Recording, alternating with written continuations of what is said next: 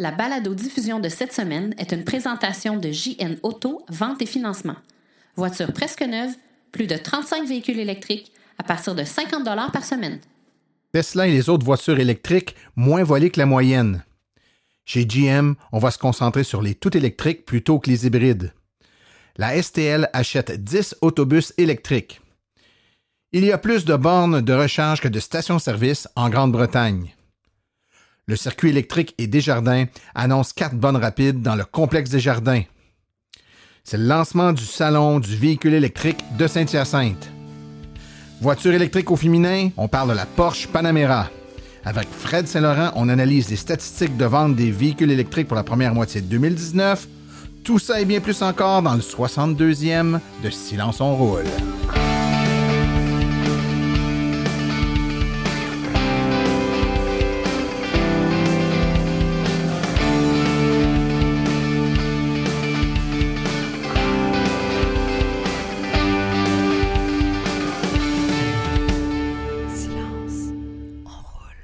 Bonjour tout le monde, mon nom est Martin Archambault, je suis administrateur webmestre de l'Association des véhicules électriques du Québec. C'est avec joie et passion que j'anime ce podcast dédié 100% aux voitures électriques. Eh bien mes amis, euh, on revient de vacances. C'est le premier show, le premier podcast euh, après les vacances estivales. J'espère que vous allez bien. Vous allez sans doute remarquer un paquet de changements au niveau euh, du euh, podcast, au niveau du son. Euh, au niveau des invités, de la façon dont ça va se passer. Écoutez, euh, pendant l'été, on a refait complètement le studio chez moi. Là, j'avais une toute petite, euh, un tout petit setup d'enregistrement tout à fait artisanal. ça donnait quand même quelque chose de potable. Je pense que vous avez pu apprécier dans les 60 quelques épisodes précédents. Mais là, on a fait un saut majeur.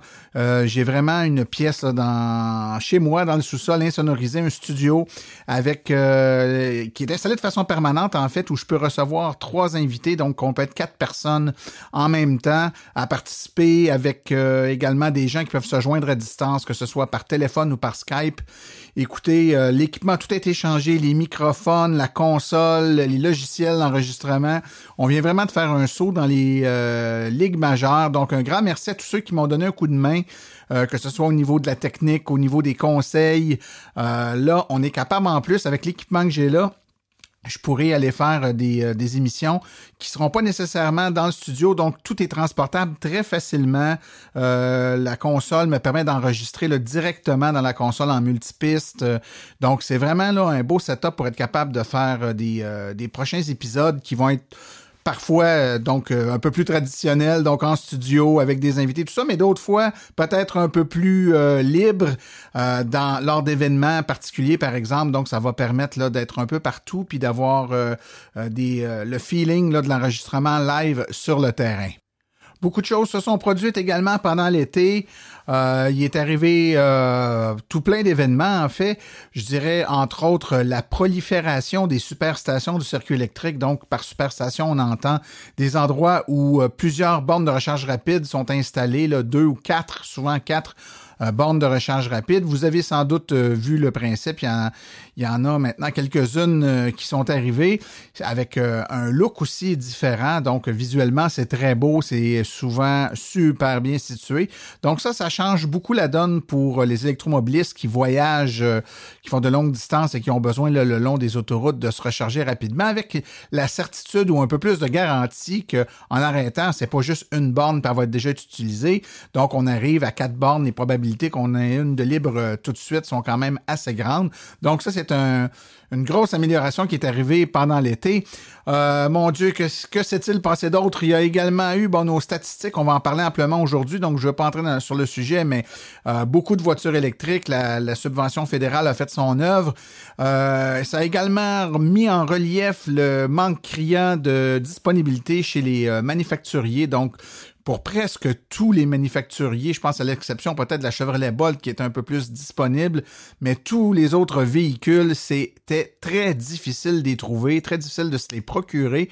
Donc, un problème criant de disponibilité qui ne fait que nous rappeler l'importance de la loi zéro émission et du fait que cette loi-là devrait et devra avoir beaucoup plus de mordants si on veut être capable de répondre à la demande actuellement du public québécois pour euh, les voitures électriques de tout genre. Alors, sans plus tarder, écoutons les nouvelles dans le monde de l'électromobilité.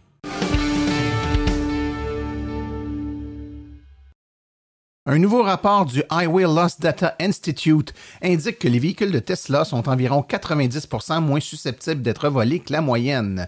Et on a également indiqué que sur 115 Tesla qui avaient été volés, 112 avaient été retrouvés, c'est presque la totalité.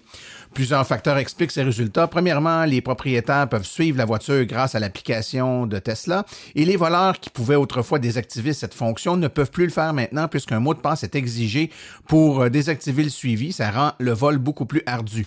Une deuxième raison de ce euh, euh, faible taux de vol est lié au fait qu'un véhicule électrique doit souvent être branché, donc proche d'une résidence, près d'une maison, donc plus difficile à voler. Et c'est le cas pour tous les véhicules électriques, tous euh, fabricants confondus, qui ont un taux de réclamation pour vol nettement inférieur aux véhicules comparables à combustion. Selon un nouveau rapport sur les véhicules électriques euh, par euh, Bloomberg New Energy Finance, les ventes de voitures neuves électriques dépasseront celles des modèles à combustion interne d'ici 2037. Le rapport qui est intitulé Electric Vehicle Outlook 2019 prévoit que 30% des véhicules dans le monde seront équipés de moteurs électriques d'ici 2040.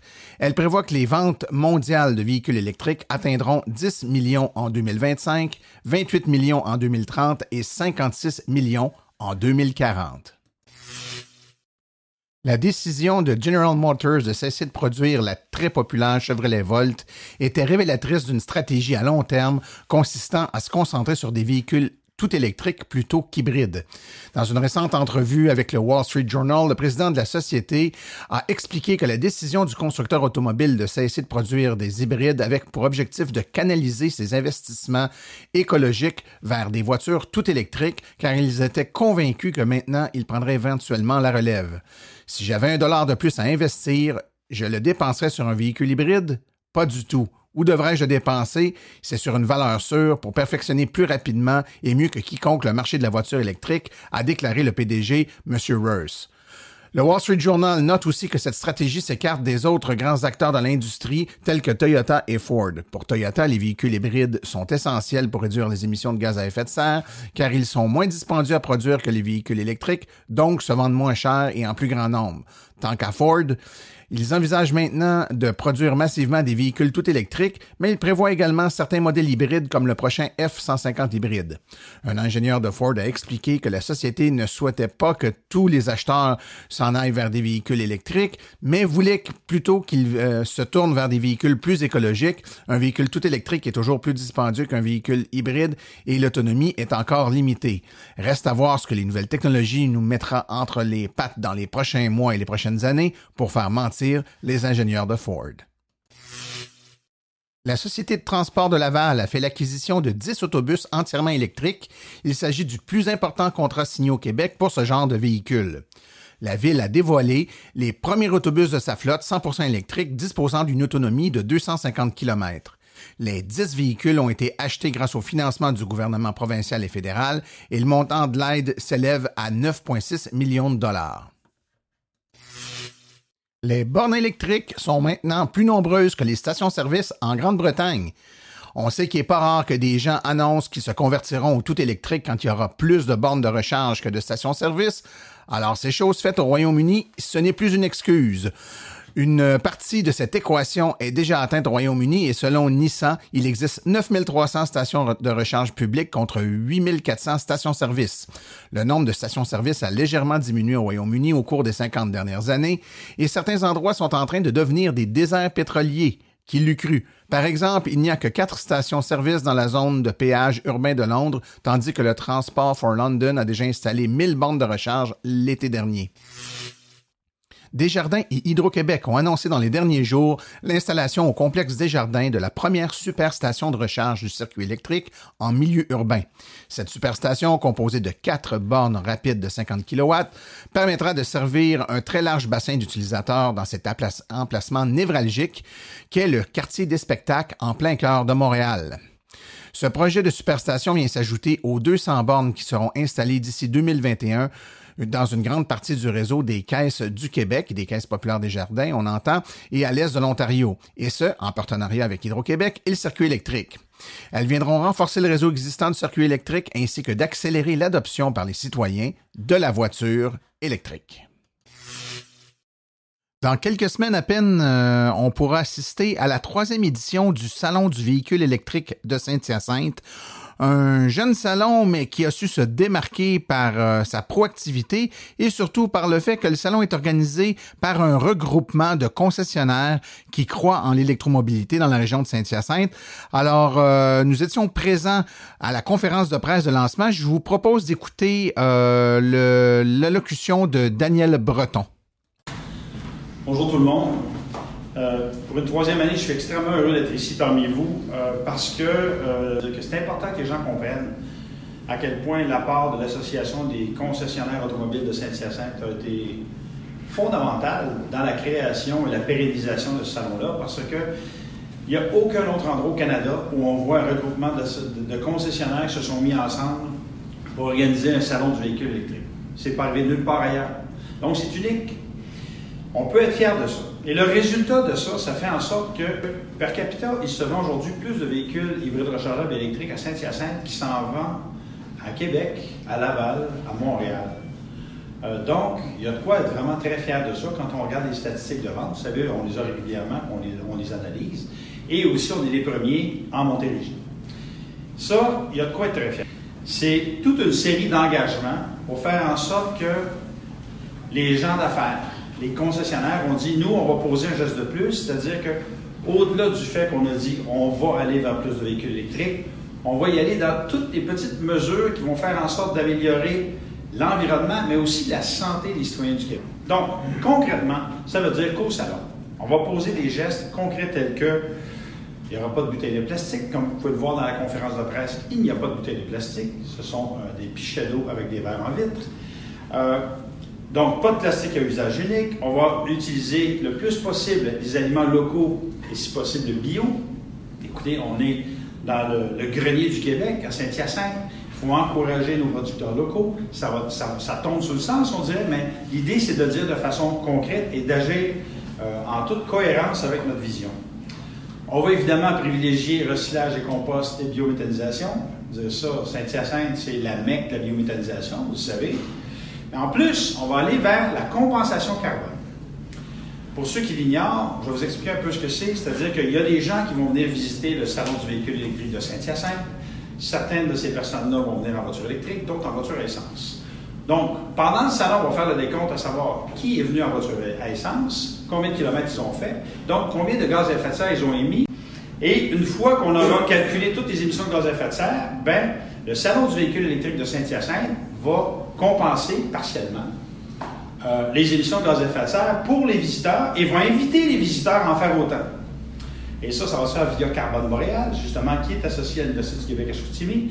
Tout ça dans le but de montrer l'exemple et d'inspirer les visiteurs à poser un geste, deux gestes, trois gestes, que ce soit pour leur véhicule, leur façon de s'alimenter ou encore les, euh, les fameuses bouteilles d'eau qu'on va cesser d'utiliser des bouteilles d'eau unique. Donc, c'est une première canadienne, une autre première canadienne pour le Salon du véhicule électrique de Saint-Hyacinthe, organisée par l'Association des concessionnaires de Saint-Hyacinthe avec la collaboration de Desjardins de Vectrol. Moi, je vais vous dire, il y a de quoi être extrêmement fier à Saint-Hyacinthe ce matin. Merci.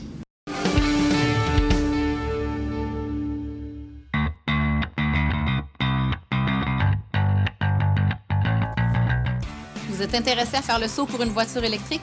Vous considérez choisir une voiture d'occasion? Rendez-vous chez JN Auto. Avec plus de 35 modèles presque neufs en stock, c'est définitivement le chef de file lorsque vient le temps de vous procurer un véhicule électrique. En plus des prix déjà très compétitifs, JN Auto offre un rabais exclusif aux membres hors de l'Association des véhicules électriques du Québec. Une réduction supplémentaire de 299 plus taxes sur le prix affiché au financement d'un véhicule entièrement électrique ou hybride rechargeable. Consultez notre liste de voitures au www.jnauto.com. Téléphonez-nous au 1-888-821-3084 ou rendez-vous directement en succursale au 317 Route 116 à Richemont, en Estrie. JN Auto, choix, qualité et service après-vente irréprochable depuis 35 ans.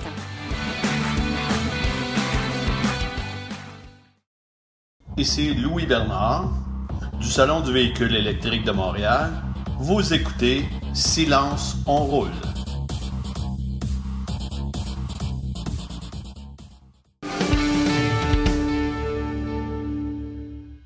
Un élément qui est toujours très prisé des amateurs de voitures électriques et même des médias, je dirais, c'est les statistiques que l'AVEC euh, construit à tous les trois mois ou à peu près trois, quatre mois.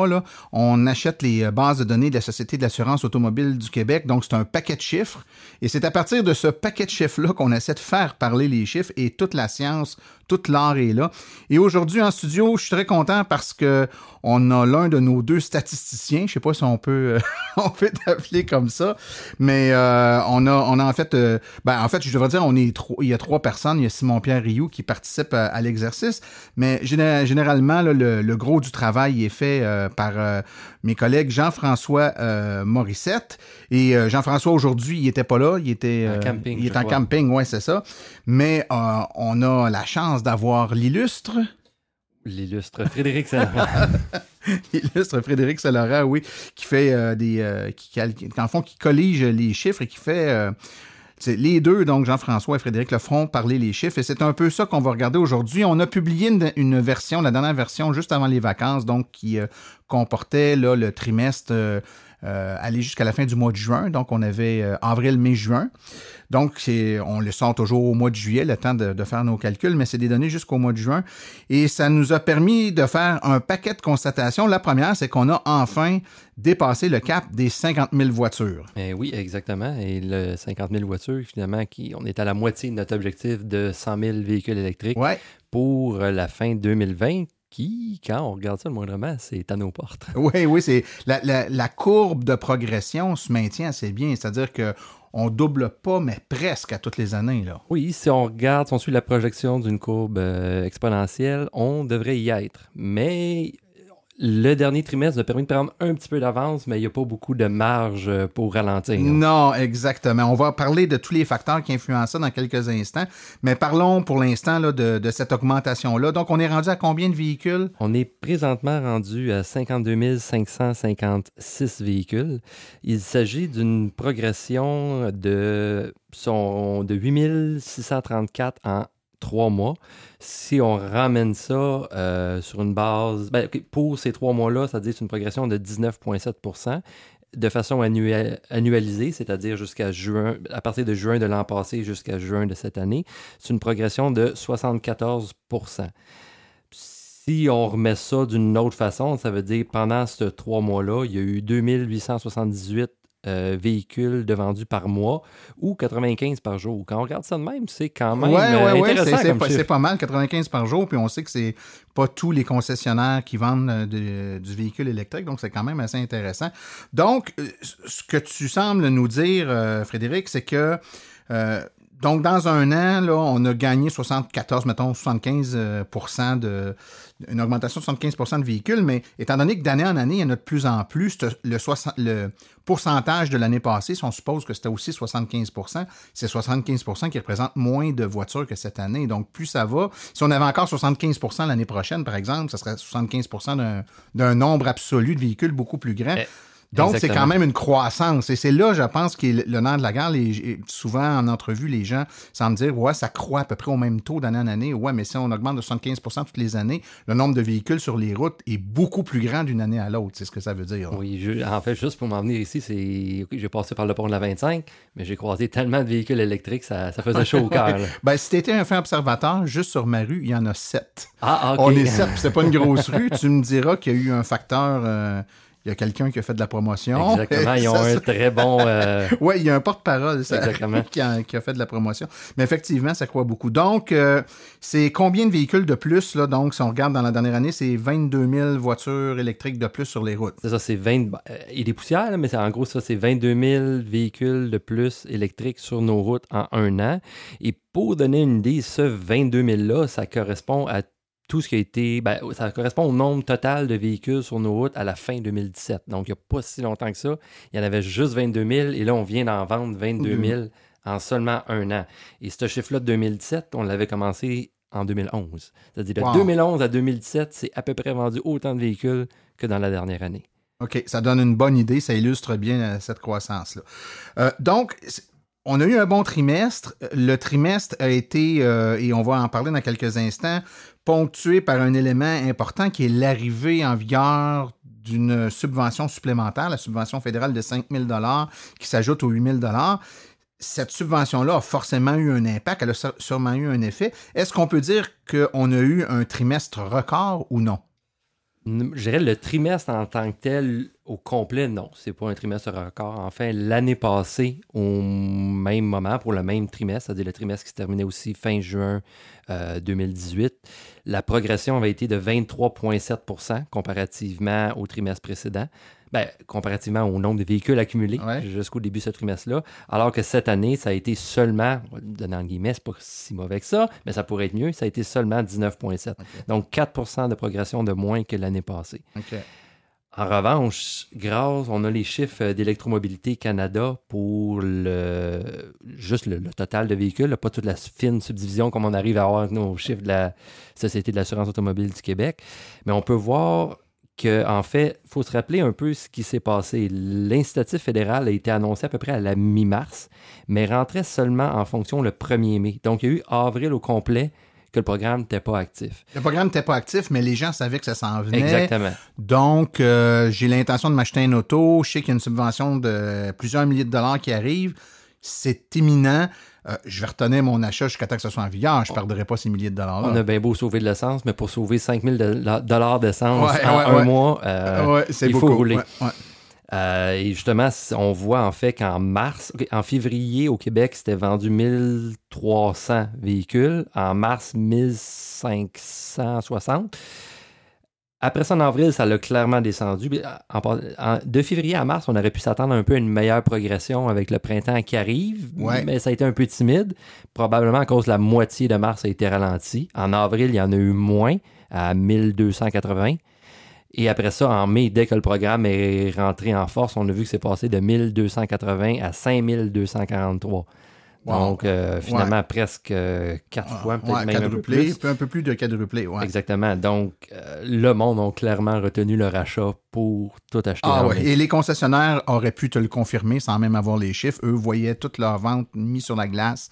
Puis ça a été le mois de mars, fin mars, avril, là, vraiment des mois désastreux pour eux. Donc, ça a eu un effet boule de neige. Mais malgré ça, puis moi, c'est c'est un peu la réflexion que je me fais. euh, c'est que l'an passé, euh, si on ne regarde pas le chiffre absolu en termes de véhicules, mais on regarde le pourcentage d'augmentation, l'année passée, pour le même trimestre, pas de subvention fédérale, on a eu un pourcentage d'augmentation plus grand. Mais l'année passée, on avait un phénomène qui était une disponibilité des véhicules artificielle, mais une disponibilité accrue due aux véhicules ontariens qui ont. La subvention a été retirée en Ontario, les véhicules sont arrivés au Québec, donc on avait de l'inventaire chez les concessionnaires. C'est donc dire que de la disponibilité de véhicules a eu plus d'impact sur le pourcentage d'augmentation que l'arrivée de la subvention, somme toute.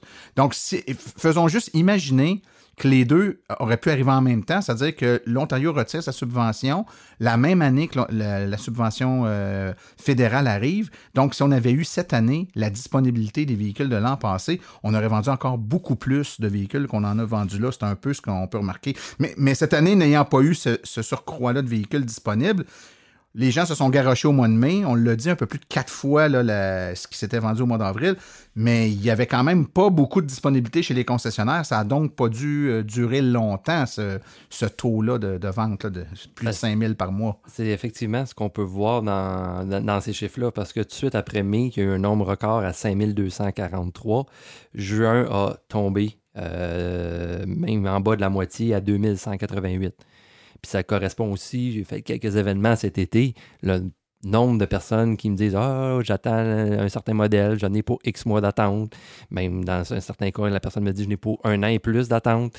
Donc, Ouais. il y a énormément de modèles que le monde, il faut croire qu'il y en a beaucoup qui en veulent, ou qu'il y a vraiment zéro disponibilité, un des deux, mais il y a beaucoup d'attentes sur beaucoup de modèles. Oh, la très grande majorité, même, je dirais. Écoute, si, on faisait une analyse euh, un peu plus orientée vers les modèles de véhicules maintenant et qu'on regardait un peu la position des véhicules par modèle, à quoi ça ressemble actuellement?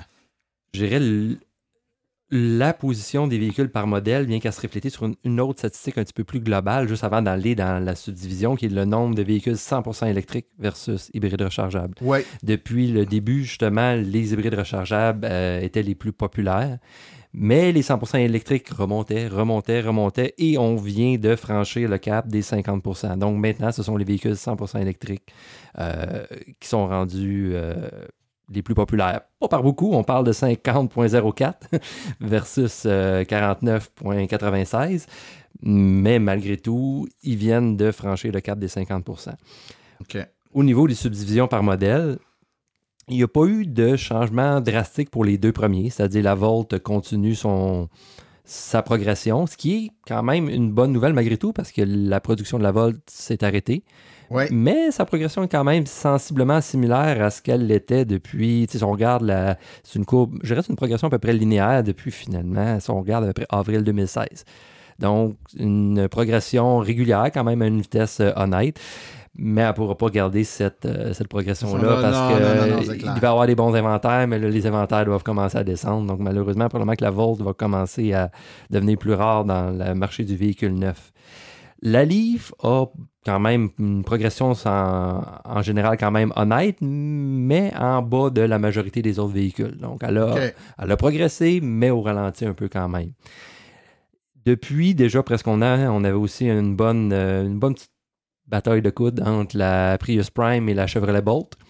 Qui les deux, et oups, il y a un trimestre, c'était un qui gagnait, Ouais, l'autre, ouais. c'est l'autre. Là, ça semble être la Prius Prime qui semble vouloir prendre un petit peu les devants, se détachant un petit peu, ben, prenant un peu d'avance sur la Bolt.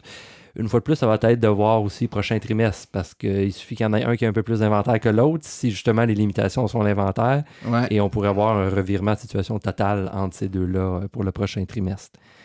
Euh, il y a aussi le Outlander qui, lui, continue à progresser de façon régulière, comme d'habitude, avec quand même des ventes honnêtes, et se rapproche de plus en plus, justement, des deux qui, qui alternaient depuis déjà presque un an, mais qui arrivent loin derrière et à une vitesse euh, presque aussi hallucinante que la vitesse d'accélération du véhicule elle-même, c'est la Tesla Model 3. Ouais. Euh, est passé de la sixième position à maintenant, à frôle la Prius Prime avec euh, seulement, est à 134 véhicules euh, seulement de la Prius Prime. En fait, pour donner un ordre d'idée, justement, il s'en est vendu 1633 en trois mois, ce qui veut dire 544 par mois.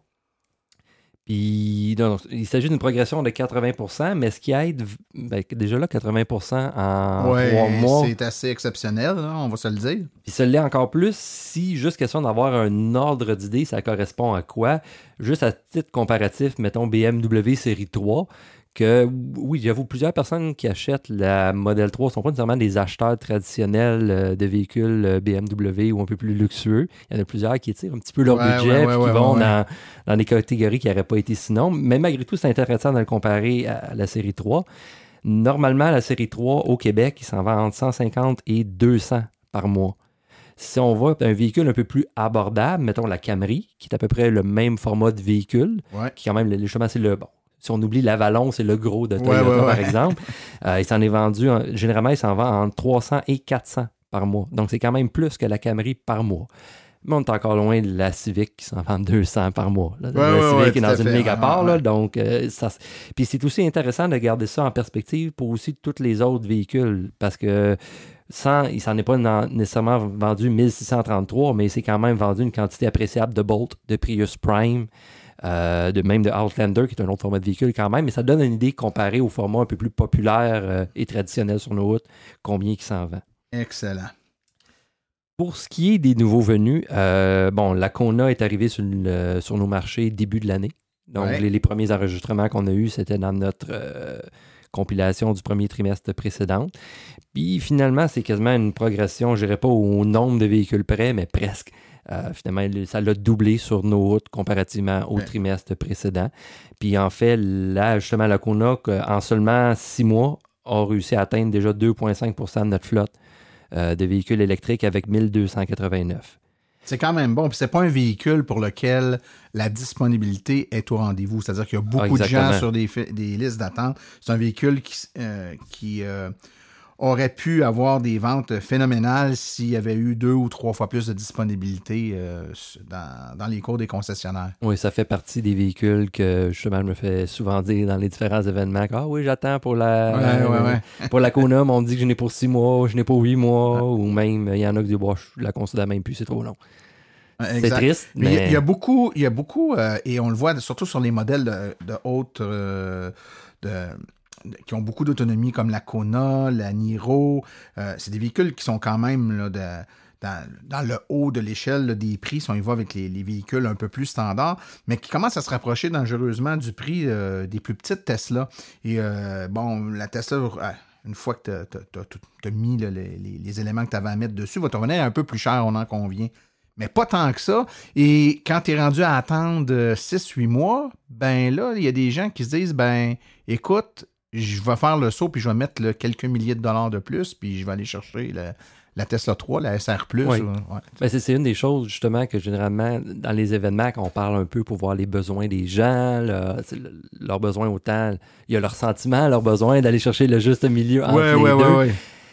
Certaines personnes, ils regardaient justement, la- ils regardent une Tesla, puis ah, je peux pas me la payer, c'est une Tesla. Mais exactement comme tu dis, elle a, une fois, elle revient peut-être quelques milliers de dollars, mais à peine plus, et elle a certains avantages de plus que les autres. Ouais. Mais c'est le format de véhicule aussi. C'est pas nécessairement le format de véhicule. Quelqu'un qui veut un haillon, quelqu'un qui veut quelque chose un peu plus haute terre. La. Model 3 n'est définitivement pas un véhicule haute terre. Non, exact. C'est plus euh, une voiture basse au sol, bien collée, euh, une sportive finalement. Est-ce que dans nos, nos chiffres, on commence à voir un peu justement le Niro? Parce que le Niro est un peu le. Moi, je vois le Niro et le, euh, le Kona. Souvent, les gens sont en, sont en réflexion entre ces deux véhicules-là qui se ressemblent, taille similaire, caractéristiques similaires. Certains aiment- mieux l'un, d'autres aiment mieux l'autre, mais en termes d'autonomie, c'est assez semblable. Euh, c'est un peu plus timide l'arrivée du Niro. hein. Timide est un terme euh, poli, disons. en fait, si on regarde les autres nouveaux joueurs euh, dans le palmarès cette année, euh, bon, il y a la Audi e-tron qui est une autre ligue, mais en tout cas, au moins, Audi en, en parle quand même beaucoup, le positionne Ouais. comparativement à la Tesla modèle euh, X, parce que c'est quand même plus un SUV qu'une berline. Euh, mais en ce moment, il s'en est seulement vendu 20 à date. Alors Oh que le ok. X, euh, bon, même si on oublie tout ce qui s'était accumulé, il s'en était vendu beaucoup plus que ça dans les premiers temps et ça fait déjà, il y a de cela plusieurs années aussi. Euh, au niveau, justement, comme euh, tu parlais de la Niro, finalement, c'est l'équivalent en termes de format de la Kona, mais un, un tantinet plus, plus spacieux. Ouais. Euh, il s'en est seulement vendu 54. Euh, et c'est pas faute de demande parce que justement, c'est Kia, Hyundai, d'habitude, quelqu'un considère- qui considère un va considérer l'autre. ouais. Euh, les prix sont sensiblement les mêmes, peut-être légèrement plus chers, mais légèrement plus gros. Donc, c'est tout aussi intéressant. Et il y a aussi la Soul qui est un peu plus polarisante par son look, mais pour les ceux qui aiment ce format de véhicule-là, Ouais. c'est il est unique, puis il n'y a pas. il y Et a là, pas on parle de la nouvelle Soul Oui, oui. avec une plus grande auto- Là, on est dans la même ligue d'autonomie que le Kona et le Niro. Là. Moi, même en fait, dans le cas justement de Niro et la Soul, il faudrait vérifier, mais c'est la, sur papier, c'est la même grosseur de batterie, la même force de Ouais, moteur. ouais, ouais, tout à fait. Je serais pas surpris que ce soit exactement les mêmes. Et si on n'a pas nécessairement cette précision-là euh, dans, dans nos graphiques, mais on a quand même pu séparer les années modèles euh, dans les données de la Société d'assurance automobile. Et il y en a 64 seulement qui a été vendu. C'est quand même plus que la Ouais. Niro, mais c'est pas beaucoup. Euh, et il y a aussi, malheureusement, j'aurais été curieux de voir la Leaf avec la nouvelle batterie 64. Ouais, mais il n'y en a 64. pas. Il n'y en a pas. Ça arrive au compte-goutte. Oui, il y en a, exactement. On ne sait pas exactement combien Ouais. qu'on a. On sait qu'il y en a quelques-unes. Je connais quelqu'un qui en a Ouais, une. ouais, moi aussi. Euh, ça doit être le même. Euh, mais bon, on n'a pas pu malgré, malheureusement avoir ça. Mais comme tu dis, tous les feedbacks qu'on a, c'est, au compte-goutte. Puis sinon, au niveau régional, Ouais. je dirais qu'il n'y a pas. Il n'y a pas eu de gros changements comparativement au trimestre précédent. C'est la Montérégie qui est vraiment qui est le qui est la la reine, la championne absolue avec le nombre de, de véhicules électriques. Ça n'a pas changé. Exactement. Ben, en termes de ça, le nombre absolu, non. en termes de pourcentage de la flotte de véhicules totale, c'est toujours la Naudière. Qui... La Naudière, oui, exactement. Moi, c'est une question de préférence. Moi, personnellement, j'aime mieux cette comparaison-là parce que il y a tout simplement plus de monde en Montérégie qui nous donne en l'anodière. Oui, exactement. Oui, oui, oui, oui, c'est ça. Un peu non, effectivement, c'est puis euh, chacun, c'est un peu comme les sondages BBM, hein? tout le monde est, est premier dans quelque chose. tout le monde s'annonce la, la, station la plus écoutée, mais c'est pas la même tranche d'âge, pas la même tranche d'heure, euh, tout ça, mais tout le monde est tout le monde est gagnant quelque part. C'est un peu la même chose avec ça. Donc les jeunes de Montérégie euh, se sont dit bon, on est les champions pour le nombre de véhicules. Oui, mais il y a immensément plus de monde que dans la Naudière. C'est un peu comme Silence on roule, qui est la championne dans les podcasts de l'électromobilité. oui, c'est dur d'arriver deuxième quand ça. euh, donc, euh, et les autres régions qui font bien, là, on a parlé de la Montérégie, on a parlé de la Naudière, qui est l'éternelle championne là, en termes de, de, nombre de véhicules par capita, mais euh, l'Estrie, c'est bon aussi, euh, Laval. C'est ça, ben, l'Estrie a réussi justement. En fait, je pense, il faudrait que je retourne voir mes graphiques, mais je crois que la Montérégie, justement, vient juste de dépasser le 1%, pareil comme l'Estrie. Et il y a Laval qui cogne à la porte du 1% de sa flotte avec 0,97. Euh, Donc, à part s'il s'est passé une grosse catastrophe prochain trimestre, elle devrait avoir le, son pourcent. Écoute, Frédéric, en terminant, j'oserais te demander tes pronostics, qu'est-ce que tu vois dans la. Qu'est-ce que les chiffres t'amènent à, percevoir comme euh, résultat qu'on risque d'obtenir dans les, les, prochains sondages, donc les prochains mois? Est-ce que tu as l'impression qu'il y a des tendances qui vont s'accentuer ou au contraire, certains phénomènes qui sont sur le le point de ralentir. Qu'est-ce qu'on a dans notre boule de cristal pour les prochains mois? J'aimerais bien dire que ça va continuer. Là, il y a de plus en plus de véhicules. Le bouche à se fait. Oui, il se fait. Mais comme on a soulevé plus tôt dans l'émission, il y a plusieurs modèles qui sont limités en termes de, disponibilité. En fait, justement, dans les véhicules à longue autonomie qui sont, soyons honnêtes, les plus populaires parce juste au niveau des changements de mentalité des gens, c'est plus similaire à ce qui était habitué avec. Donc, c'est normal que ce soit plus populaire. Euh, ben, en ce moment, il y en a juste deux qui sont vraiment disponibles. Il y en a un souvent qui est disponible dans la cour des, concessionnaires, l'autre quelques semaines d'attente seulement. Alors que les autres, on parle de mois, si ce n'est pas malheureusement d'années d'attente que les, euh, que les concessionnaires leur disent. autant j'ai le sentiment que la demande est là, c'est pas un problème. C'est plus la disponibilité qui est l'honneur de la guerre. Et ça, faudrait quasiment que j'aille faire des, sondages chez les différents manufacturiers pour savoir s'ils vont nous fournir, mais à date, ça a l'air so-so. Ouais. Donc, ça, reste que au-delà de toutes les mesures mises en place qui aident, là, et c'est indéniable, on l'a vu, là, la, mesure fédérale est venue un coup de main, puis partout dans toutes les juridictions de la planète où les subventions étaient euh, euh, diminué ou aboli, ça a eu des effets euh, négatifs euh, très marqués ah, sur la progression des ventes. Ça a été évident en Ontario. Ah, très, évident. Ça, ça, écoute, les voitures coûtaient instantanément 14 000 de plus hein, sur des voitures qui coûtaient en moyenne 40, 50 000, c'est quand même. Et on a vu justement en Ontario, ce 14 000-là a fait une grosse différence. Et en ce moment, au Québec, on a à peu près l'équivalent de ça à 13 000. et ça a fait une très, grosse, différence. Mais malgré que les subventions font la différence, le gros facteur à surveiller va être la disponibilité. On l'a dit tantôt, euh, la, une disponibilité accrue de véhicules l'an passé a eu plus d'impact en termes de pourcentage d'augmentation que les subventions actuelles. Donc, s'il fallait que les inventaires ne s'améliorent pas, voire même se, détériorent, on pourrait, ça pourrait avoir un impact marqué sur euh, la progression des ventes. Donc, c'est un peu le facteur, là, c'est un peu l'élément qu'il faut surveiller de très près si on veut être capable d'atteindre notre objectif de 100 000 en 2020. Effectivement. C'est, en fait, on a bien beau, des fois, certaines personnes vont être prêtes à étirer un peu leur budget si le prix est un peu plus cher. Mais si le véhicule n'est pas disponible, tu as bien beau vouloir faire ce que tu veux, à part, mettons, aller le chercher en Ontario. Euh, il n'y a plus grand-chose. Ouais. et, et, là, tu n'as pas les subventions euh, provinciales du Québec. Euh, il faudrait vérifier, je ne suis pas sûr. Peut-être, je ne sais pas. Ben, je pense pas. D'après moi, pour, aller, pour être capable d'avoir les subventions du Québec, il faut s'approvisionner au Québec. Ah non, un résident du Québec qui va acheter son. Oui, ouais, c'est ça. C'est ce que je veux dire. Non, ouais, là, c'est possible. C'est plus une question de à ce moment-là pour les garanties puis l'entretien du véhicule. Puis tout ça, là, ça devient. Euh, tu, vas chercher ton, tu, vas chercher ton, véhicule à 300 km de la maison. Ouais, c'est ça. Il faut, faut vouloir, bien entendu.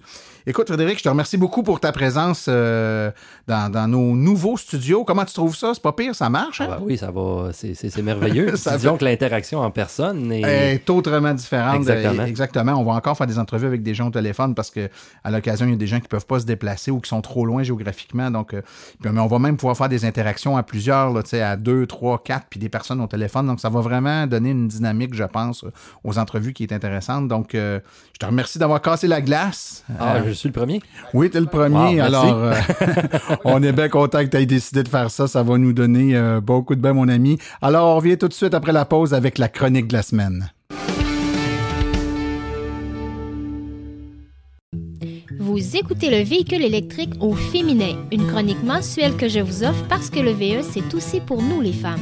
Je suis Mélanie Réaume, 18 ans d'expérience dans le domaine de l'automobile et vulgarisatrice. Ensemble, on découvre le véhicule électrique de l'achat à l'entretien où on parle de ses avantages. Parce que nous aussi, mesdames, on veut savoir ce qui se passe. Les chars, on aime ça et c'est maintenant qu'on s'en parle.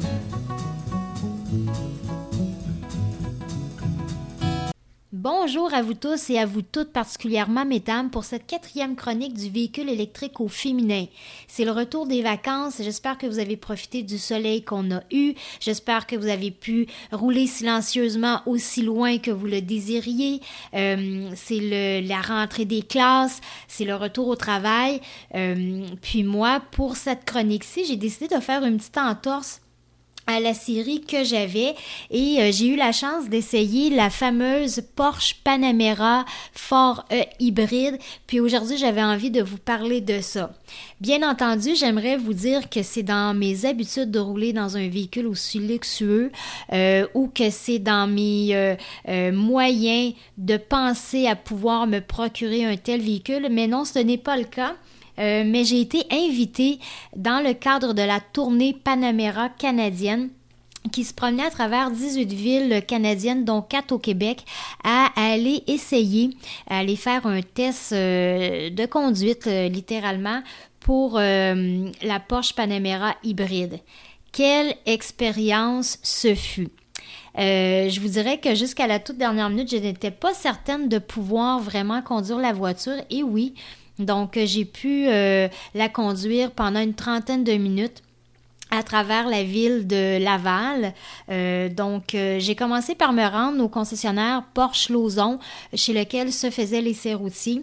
J'ai été accueillie par euh, la merveilleuse Marie-Pierre Moreau, spécialiste des relations à la clientèle, qui m'a fait un accueil très chaleureux, sympathique et professionnel et qui m'a présenté à Célia Martin, courseuse automobile, qui nous arrivait d'Allemagne pour faire les routiers avec nous. Donc, je trouvais que ça entamait très très bien euh, la chronique au féminin euh, pour euh, la, saison qui recommence. Donc, beau trio de femmes qui qui ont pu partager la passion des voitures. Donc, comment s'est passé cet essai routier-là? Donc, notre fameuse Panamera est une grande voiture de 5 mètres de long. C'est une grande voiture. Elle est équipée d'une transmission intégrale à 8 rapports, dont les deux derniers rapports servent essentiellement à économiser sur l'essence. Elle est équipée d'un moteur V6 qui peut développer jusqu'à 680 chevaux et peut passer de 0 à 100 km/h en 4,6 euh, secondes, ce qui est très bien, là, surtout si on considère euh, euh, l'apport de poids dû à l'équipement pour la voiture électrique.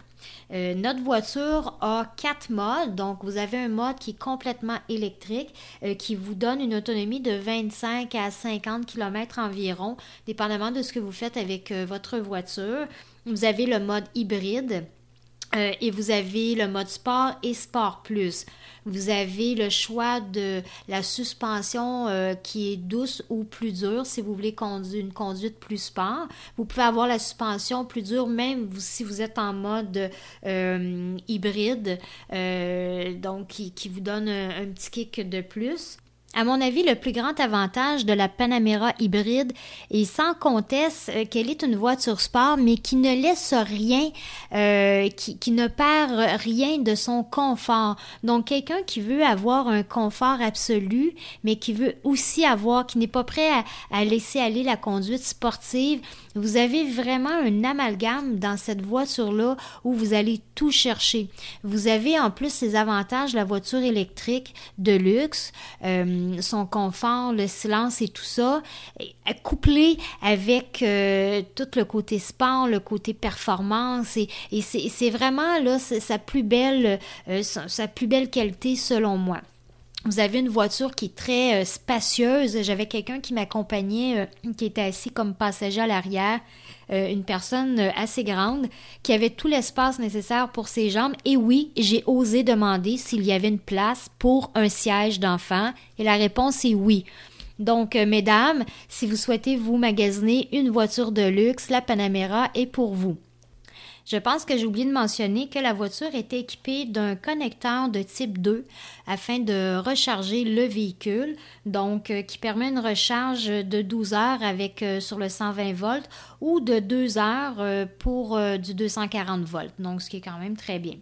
Maintenant, est-ce que j'achèterais ce véhicule-là si j'en avais les moyens? La réponse pour moi est non. Euh, je suis une personne euh, de petite taille et euh, non, je ne suis pas naine. Là. Je suis menue et je, mesure 5 pieds. mais cette voiture-là n'est pas faite pour les personnes courtes comme moi. Donc, je n'étais pas très à l'aise dans cette voiture-là. Ce n'est pas un modèle que je choisirais pour moi. Euh, par contre, euh, niveau, euh, niveau luxe, niveau confort, vous avez tous les gadgets souhaitables et inimaginables que vous pouvez avoir pour le service que j'ai reçu chez Porsche Lozon, pour le plaisir que j'ai ressenti à conduire cette voiture-là. Je vous la recommande fortement.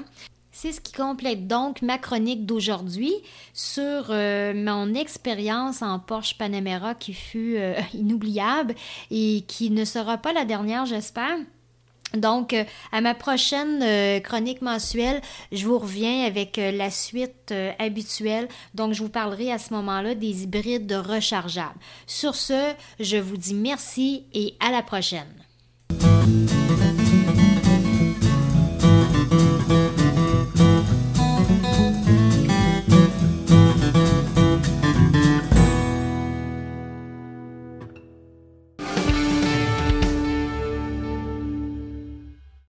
Voici les événements à venir dans les prochaines semaines dans le monde de l'électromobilité.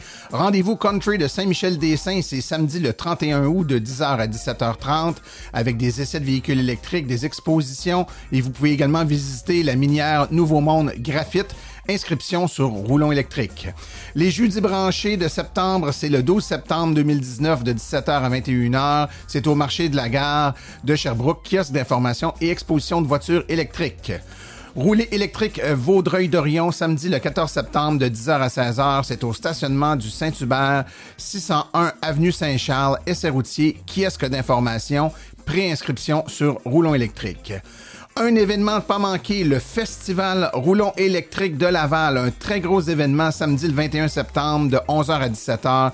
Essai de véhicules électriques, exposants, animation pour les enfants. Tout ça, c'est au Centre de la Nature de Laval. Vous euh, devez venir faire un tour là si vous avez un événement à visiter. C'est celui-là, sans aucun doute. Expo Objectif Planète du 28 au 29 septembre de 10h à 17h. C'est au stade Dupont. Euh, Ford, 335 avenue du Parc à Saint-Jean-sur-Richelieu, essai de véhicules électriques, kiosque d'information, préinscription sur Roulon électrique. Gravel, Chevrolet Buick Cadillac, essai routier, samedi le 5 octobre de 10h à 19h. C'est au 1007 boulevard René-Lévesque-Ouest à Verdun. Essai routier et kiosque d'information. Encore une fois, préinscription sur Roulon électrique et finalement le Salon du véhicule électrique de Saint-Hyacinthe du 25 au 27 octobre 2019. Essai routier, véhicules sur place, conférence, un événement à ne pas manquer. Ceci conclut la présente balado-diffusion. L'AVEC remercie tous les collaborateurs, particulièrement aujourd'hui Mélanie Réaume, Daniel Breton et Fred Saint-Laurent. Pour leur participation. La reproduction ou la diffusion de l'émission est permise, mais l'Association des véhicules électriques du Québec apprécierait d'être avisée. Pour toute question qui concerne l'émission, veuillez écrire à martin.aveq.ca et pour les questions générales regardant l'électromobilité ou l'association, veuillez plutôt écrire à info.aveq.ca. Pour vous renseigner et avoir accès à toute la documentation de l'AVEC, visitez notre site web www.aveq.ca. Je vous rappelle que sur notre site web, afin de vous faciliter la tâche, vous avez accès aux archives de nos balados diffusion ainsi qu'à des hyperliens vers les sites web mentionnés aujourd'hui, le tout directement au www.avq.ca oblique silence. Mon nom est Martin Archambault et d'ici le prochain balado, j'espère que vous attraperez la piqûre et direz vous aussi silence, on roule.